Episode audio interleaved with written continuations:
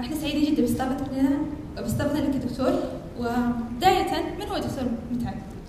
آه، بداية آه، الحمد لله رب العالمين والصلاة والسلام على أشرف الأنبياء والمرسلين نبينا محمد وعلى آله وصحبه أجمعين. آه، أحب أشكر جمعية البصريات على هذه المبادرة الطيبة اللي كنا نفتقدها في السنوات الماضية على وقت تخرجنا قبل عشر سنوات وأكثر فالمبادرة هذه طيبة راح بإذن الله من, من اسمها راح تنير الدرب بالمجالات الوظيفية لأخصائي البصريات الطلاب والخريجين آه، والموظفين حاليا. آه، أعرف بنفسي بشكل بسيط معكم الدكتور بن خلف العنزي آه، أخصائي أو عضو هيئة تدريس بجامعة الملك سعود أستاذ مساعد استشاري البصريات حاصل على درجة البكالوريوس في جامعة الملك سعود في البصريات في عام 2011 آه، حصلت على أيضا درجة الماجستير والدكتوراه من جامعة باسيفيك آه، في الولايات المتحدة في عام 2016 وعام 2020 ما شاء الله الله ينفع بعلمك. بداية الدكتور بطرح السؤال الذي يتراود على جميع أذهان الطلبة. بعد التخرج كيف يحدث البحث عن وظيفة؟ آه، من من تجربة شخصية البحث عن وظيفة آه، بالنسبة لي أنا كانت تجربة جدا مختصرة. آم، بعد سنة الامتياز آه، كانت التجربة تكاد تكون ثلاثة أشهر إلى أربعة أشهر. آه، لكن راح أتكلم بشكل كبير عن سنة الامتياز وكيفية الانتقال إلى الوظيفة والبحث عن الوظيفة. آه، كانت سنة الامتياز في ثلاث مستشفيات في مدينة الرياض. سأتكلم عنها لاحقا بإذن الله. بعد الامتياز كانت لفترة أربعة أشهر العمل في عيادة في القطاع الخاص. أخذت نظرة جدا مختصرة عن بيئة العمل في القطاع الخاص. في عيادة خاصة آه، بعدها التحقت في المجال الأكاديمي آه، كما سيكون في في ال- ال- اللقاء بإذن الله سأعطيكم تفاصيل آه، كيف انتقلت للعمل الأكاديمي وكيف كان آه، المزايا في العمل الأكاديمي وغيره طيب دكتور كثرة الأقاويل حول الوظيفة الأولى وارتباطها الوثيق بفرصنا الأخرى فهل نقدر نعتبر تجربة الامتياز وظيفة أولى؟ هل فعلا تساهم في خبراتنا الوظيفية؟ فترة الامتياز مهمة جدا آه، فعشان كذا نلاحظ ان فترة الامتياز هي متطلب للتخرج. آه، عدم انتهاء فترة أو عدم التمكن من انتهاء فترة الامتياز آه، ما راح تأخذ شهادة التخرج. فأهميتها تكمن في الانتقال من القاعات الدراسية والمعامل والعيادات بشكل مبسط أنها تكون مرة أو مرتين في الأسبوع إلى أن تنتقل بشكل كامل بأن ترى المرضى بشكل مستمر بشكل يومي. آه، هذا الانتقال مهم جدا. فلذلك السبب لسبب ذاته كان آه، إدراج سنة الامتياز كمتطلب. آه، الأشياء اللي استفدتها بشكل آه، كبير أو استفدت منها بشكل كبير أو طورتني في سنة الامتياز نفسها كانت في العمل مع الفريق متكامل من إدارة البصريات في المستشفى اخصائيين البصريات كيفية التعامل مع المرضى كان بال- بال- بالأهمية القصوى وأيضا العمل بفعالية. آه، المقصد فيه أنه قد أكون أنا في عيادات الكليه أعمل مع مريض آه، اخذ مثلا ساعة على الفحص أو نص ساعة لأن عندي البيشنت فلو أو عدد المرضى يكون يكاد آه، محصور. لكن في المستشفى الآن عندي عدد مرضى كثير. ففي هذه الحالة يجب أن يكون عندي العمل بفعالية. أعرف كيف أشخص المريض أعرف كيف أخذ الكيس ب- بسرعة فهذه من أكثر الأشياء اللي استفدتها بحيث إني بدل ما آخذ ساعة في فحص مريض واحد آخذ مثلا 20 دقيقة. آه، أيضا الاستفادة من الخبرات الموجودة آه، في ال- العمل آه، في المستشفيات. عملت في ثلاث مستشفيات حكومية في سنة الامتياز كانت جدا متشابهة بيئة العمل متشابهة في الثلاث مستشفيات لكن لاحظت الفروقات في من ناحية الإدارة إدارة الاقسام من قسم العيون والبصريات في المستشفيات قد تكون اختلافات طفيفة لكن بيئة العمل هي واحدة كانت بالثلاث مستشفيات. فالفائدة الكبيرة كانت هو كيفية العمل مع الفريق وتقسيم العمل التواصل مع المرضى استفدت هذا بشكل كبير والعمل بفعالية بحيث أنه آه، يكون ما سوي أو لا أضطر أني أعمل جميع الفحوصات آه، أشوف الفحوصات الملائمة بحسب حاجة المريض والوصول للتشخيص المناسب المناسب. يعني كل تجربه نخوضها تثمر لنا بنتائج ومهارات جديدة. طيب أغلب الدكاترة يتجهون للعمل في المستشفيات بينما أنت اتجهت للعمل في المجال الأكاديمي. ممكن تقول السبب ليه؟ آه، العمل الأكاديمي آه، كل كل عمل في أي مجالات من المجالات اللي راح تتكلمون عنها في تخصص البصريات لها اهميتها ولها دورها الكبير. ف لكن هي في البداية كانت آه، لكل شخص له. أنا كان عندي ميول في جانب التدريس وجانب البحث العلمي من بداية دراسه البصريات. فهذا كان الهدف الأساسي. الهدف الثاني كان المزايا الوظيفية قد منها العائد المادي آه، أيضا آه، منها بيئة العمل قد تكون آه، لشخص مناسبة مثل بيئة العمل الكلينيكية قد تكون أنا ما ارغب في بيئة العمل الكلينيكية بشكل 100% من من وقت العمل. فهي ميول شخصية وأيضا بالمهارات اللي موجودة عندي أو عند الشخص المتقدم على الوظيفة أو عند الشخص اللي يرغب في الوظيفة قد تكون عنده مجال يرغب فيه أكثر من مجال آخر. السببين الرئيسية كانت هي ميول شخصية لجانب التدريس والبحث العلمي. الجانب الأكاديمي يتميز بغيره من الجوانب أنه في تنوع في العمل. آه، وهو التنوع يكون في التدريس آه، في البحث العلمي وأيضا في الممارسة الاكلينيكيه لأنه الجانب الأكاديمي لنا في الممارسة الاكلينيكيه والتدريب. آه، موجود عندنا العيادات في المستشفيات الجامعية، العيادات في الكلية، فيكون لدينا الوقت مقسم إلى على هذه الثلاث جوانب الرئيسية، فالتنوع كان ميزة الصراحة في الجانب الأكاديمي أكثر من آه، الجوانب أو عفوا آه، في المجال الأكاديمي أكثر من المجالات الأخرى.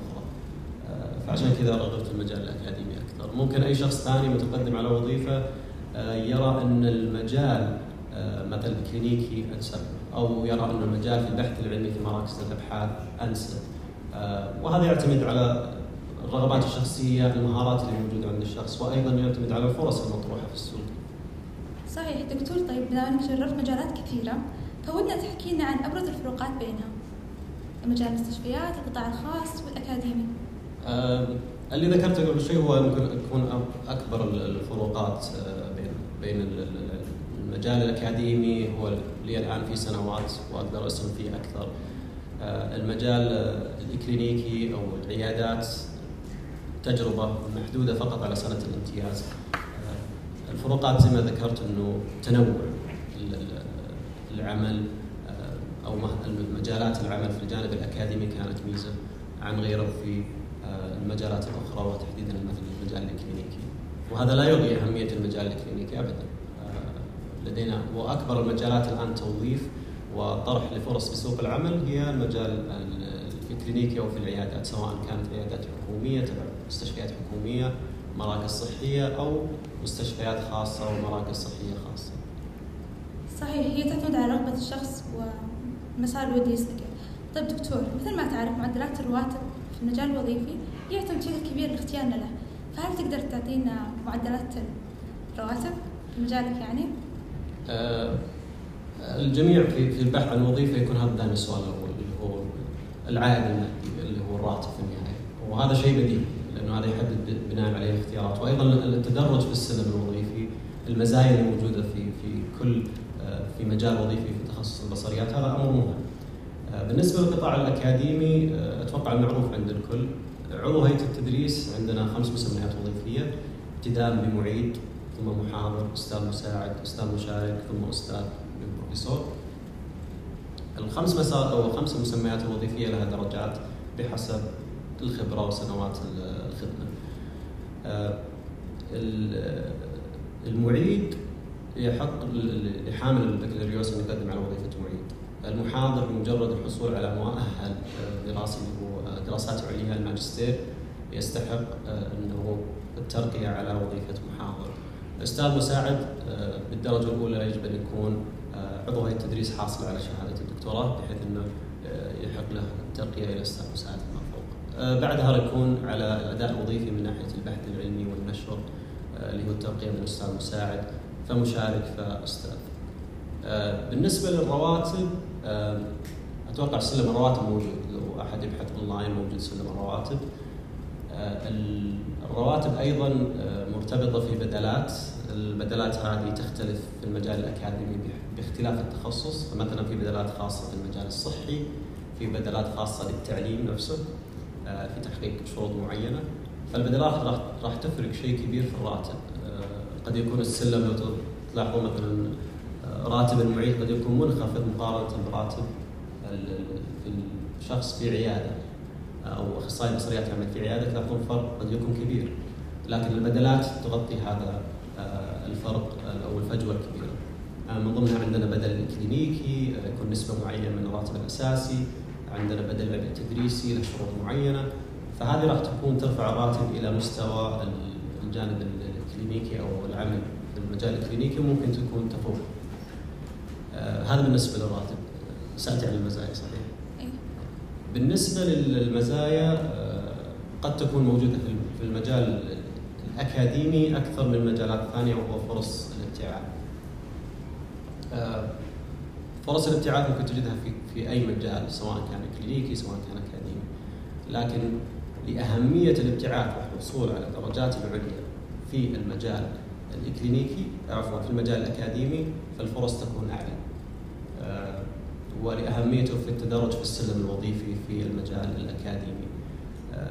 هذه اعتبرها ميزه ودائما تكون هي بحسب أهداف الشخص، أهداف الموظف، أهداف الأخصائي البصريات أو الخريج أو الطالب بحيث ينظر إلى هذه المزايا هل تخدم اهدافه الشخصية في مسار الذي يختاره ولا بما أنك جبت طاري الدراسات العليا، هل تنصحنا نكملها بعد التخرج على طول ولا ناخذ سنوات خبرة؟ وكم تتراوح رسوم الدراسة؟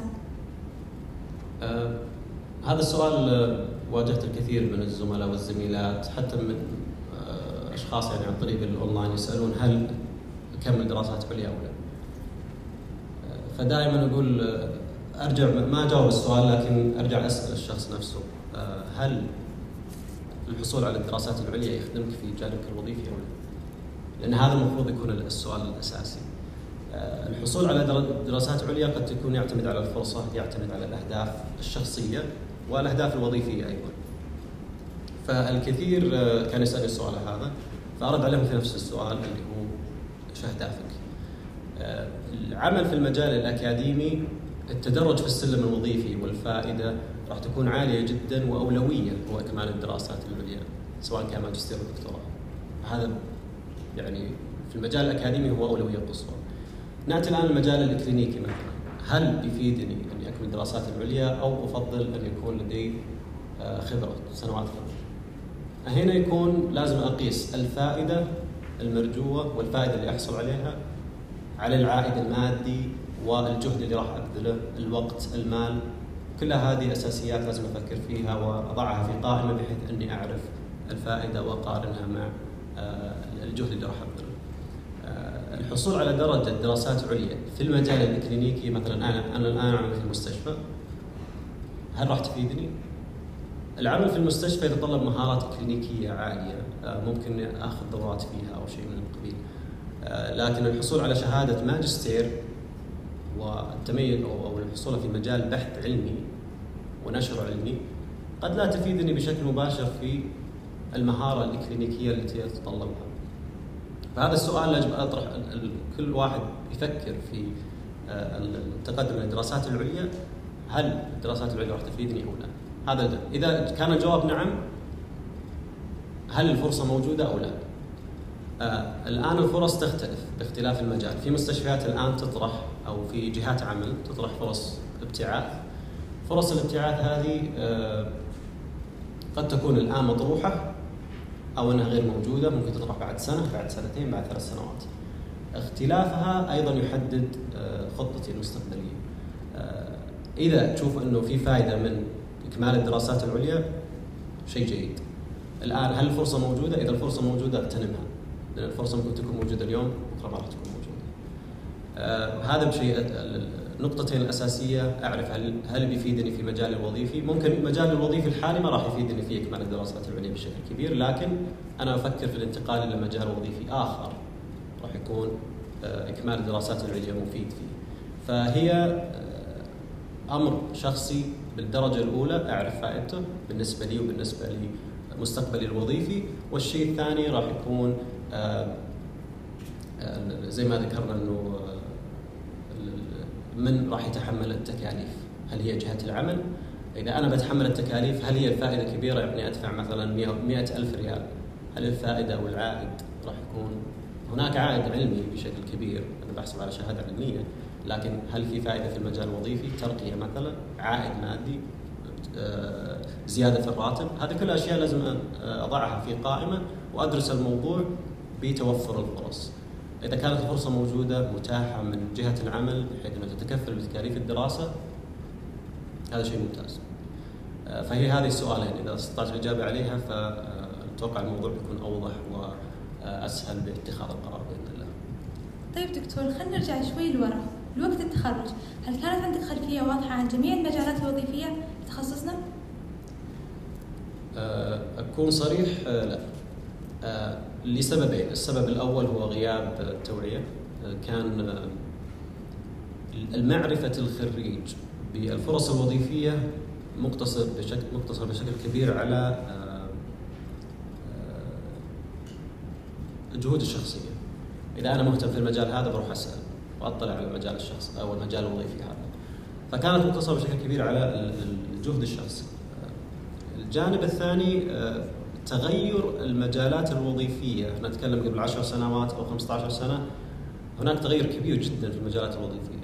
الآن أخصائي البصريات نجدهم عدد لا بأس به يعملون في المراكز الأبحاث. قبل 10 سنوات أو 15 سنة نكاد لا نسمع عن وجود أخصائي بصريات في هذا المجال. العمل في إدارة بعض أو العمل مع شركات متخصصة في هي ال ophthalmic مثل عندنا اللي متخصصة في العدسات اللاصقه مثل عندنا جونسون آند جونسون مثل عندنا ألكون. وجود أخصائي البصريات السعودية كان يكاد يكون معدوم في قبل 10 سنوات 15 سنة. الآن متواجد. آه هذه الفرص ما كانت موجودة وهذا عامل جدا كبير. اختلاف الفرص توسع سوق العمل بالنسبة لاخصائي البصريات جدا ممتاز. آه فالعاملين هذه هو غياب التوعيه و اللي هو السوق ما كان بالاتساع هذا هو العاملين اللي كانت ما فيها ما في وعي. لكن الآن بجهود الجمعية وجهود الكليات مثل جامعة الملك سعود كلية العلوم الطبية في قسم البصريات وأيضا جامعة القصيم تبذل بحيث إنها توعي.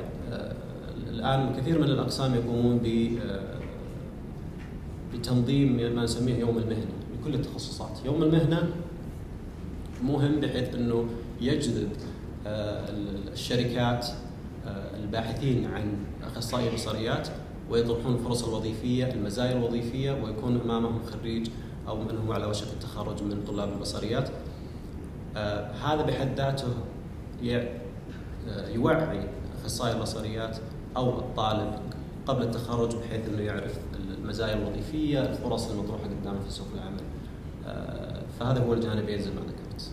جميل. وهذا بعد من أهدافنا أن ننشر المعرفة للطلبة وأيضا للأخصائيين أن يعرفون أكثر عن تخصصنا ومجالاته.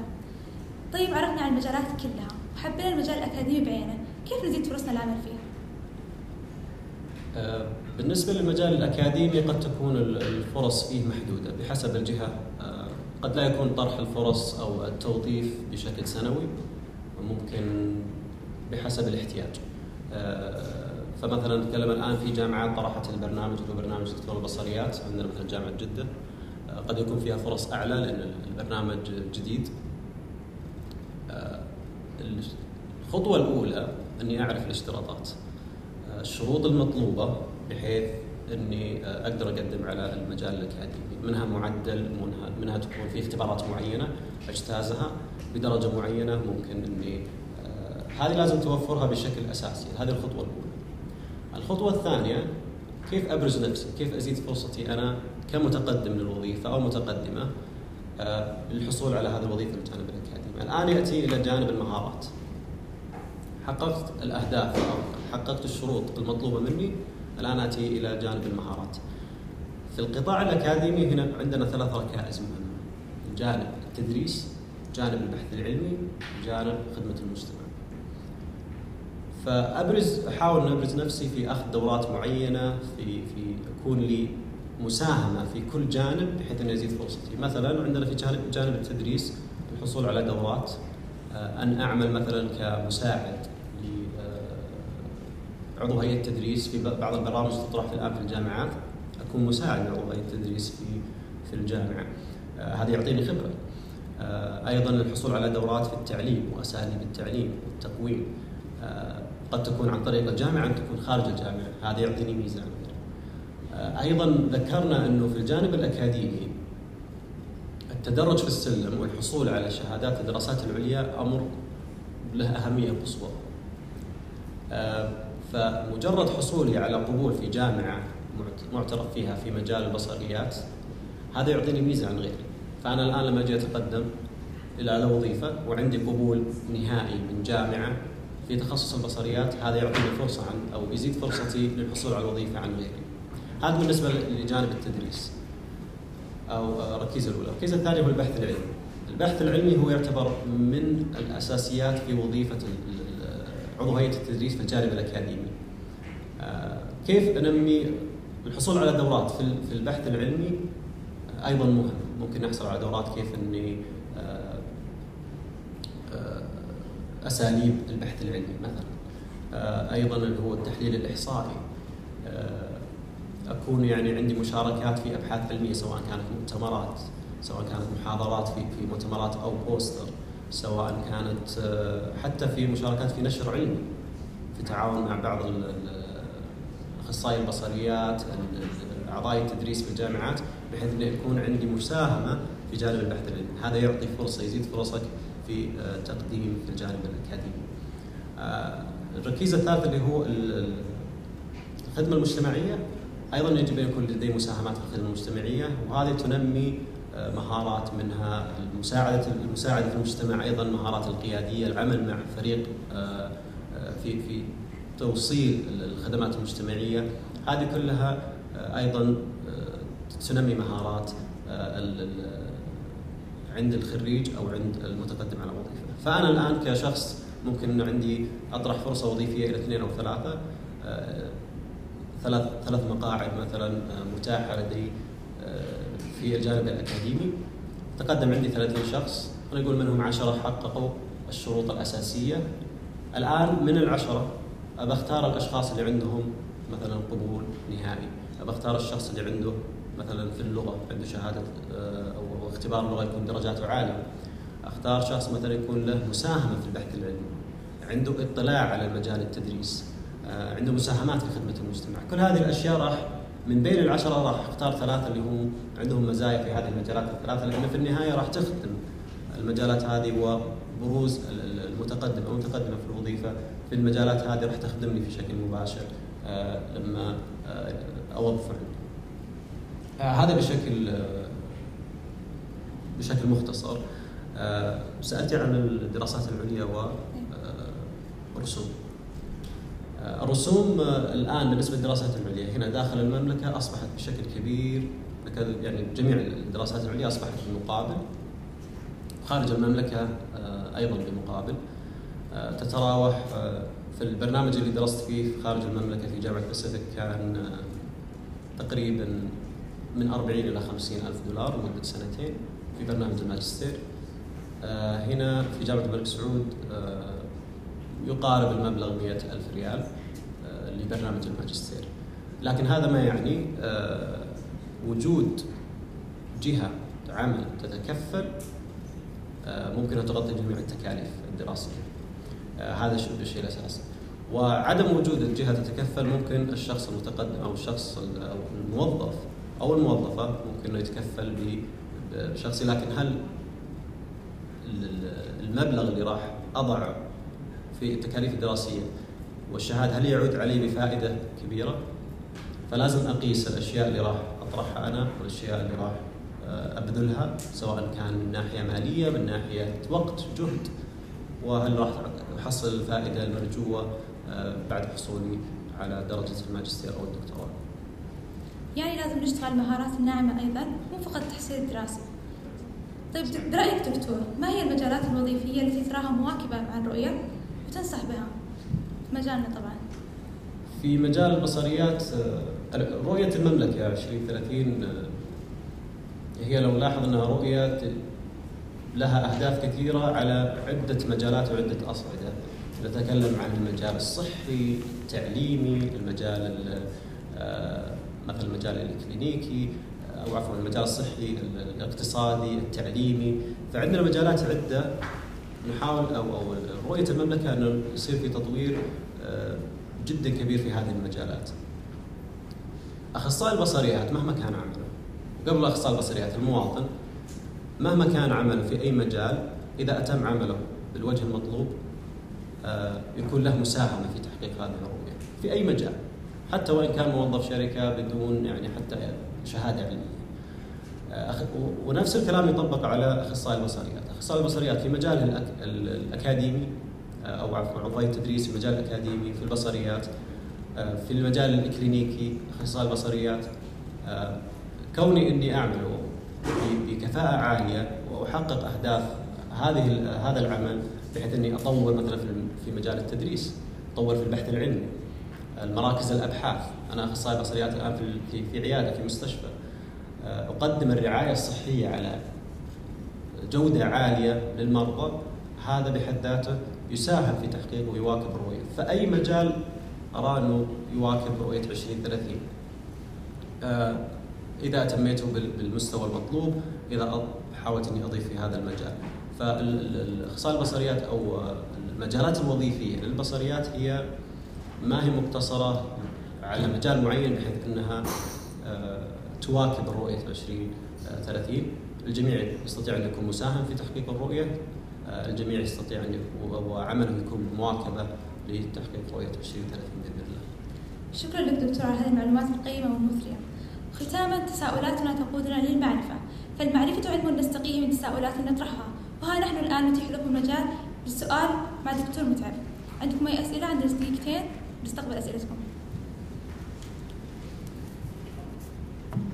اللي عنده سؤال يرفع.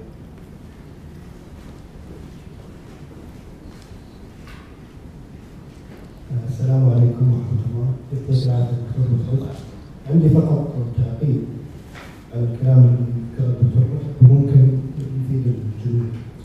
بما يخص الطب أعتقد الحصول على درجة ماجستير من بعد أحد الجامعات يكون يكون ماجستير عن طريق دراسة المقررات مفيد جدا للمهنة لأنه في بعض برامج الماجستير الموجودة في العالم موجهات لتخصصات معينة مثلا آه، في بعض البرامج تركز على موضوع ال vision أو ال contact lenses أو ال primary care هذه جدا مفيدة ل- لإخصائي البصريات إذا كان في فرصة انه يقدر يطلع يدرسها ويحصل عليها ويرجع راح يكون في تميز عن بقية زملائه.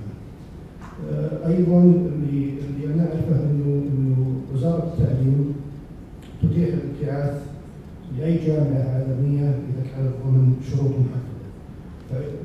ممكن الشخص يجرب على التخرج يقدم على البحث ممكن يحصل على القبول في بعض الجامعات المتميزه عالميا يرجع الطالب مع شهادة ماجستير يستفيد منها في الممارسة الكلينيكية والبحثية وكذلك يكون في تميز.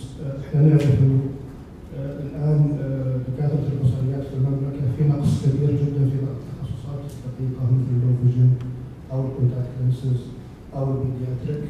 فأنا أشجع الجميع أنهم يعني يبحثون عن هذه التخصصات. دراسة ماجستير موجه وليس ماجستير general vision science لأنه الماجستيرات البحثية تهم الجامعات بشكل أساسي ما تهم ال- ال- ال- المستشفيات أو القطاعات. يعطيك العافيه دكتور. آه، صحيح في في بعض زي ما ذكر الدكتور إنه آه، برامج الماجستير تكون موجهة آه، كيف أعرف هذه البرامج وكيف أبحث عنها؟ عادة ممكن نسأل ال- مثلا أعضاء التدريس آه، اللي مروا في التجربة ممكن يوجهونكم إلى ال- ال- السؤال دائما هو يعني يكون أفضل طريقة. أيضا البحث في آه، في البرامج. آه، عادة أقرأ إذا إذا شفت إنه في برنامج ماجستير موجه مثلا clinical optometry مثلا في اللوبجن أحاول إني أقرأ الخطة الدراسية لهذا البرنامج بحيث إني أعرف تفاصيله وهل يفيدني من ناحية كلينيكية ولا لا. لأنه في برامج زي ما ذكر الدكتور إنه تكون بحثية وهذه تفيد في الجانب الأكاديمي أكثر من الجانب الكلينيكي. آه، فبحسب الهدف آه، وبحسب وظيفتي آه، أحدد البرنامج الملائم بحيث إنه يزيد هل يتطلب مهارة كلينيكية معينة أو تخصص دقيق أو يتطلب مهارة في بحث علمي وجانب أكاديمي. ويعطيكم العافية. شكرا لك من جديد دكتورة على هذه المعلومات المثرية شكرا لحضورنا الكرام على حسن استماعهم بإذن الله بنجيب عن جميع تساؤلاتكم عبر الباركود اللي على الشاشة كان معكم إيمان الشهراني والآن أترككم مع زميلتي نيرس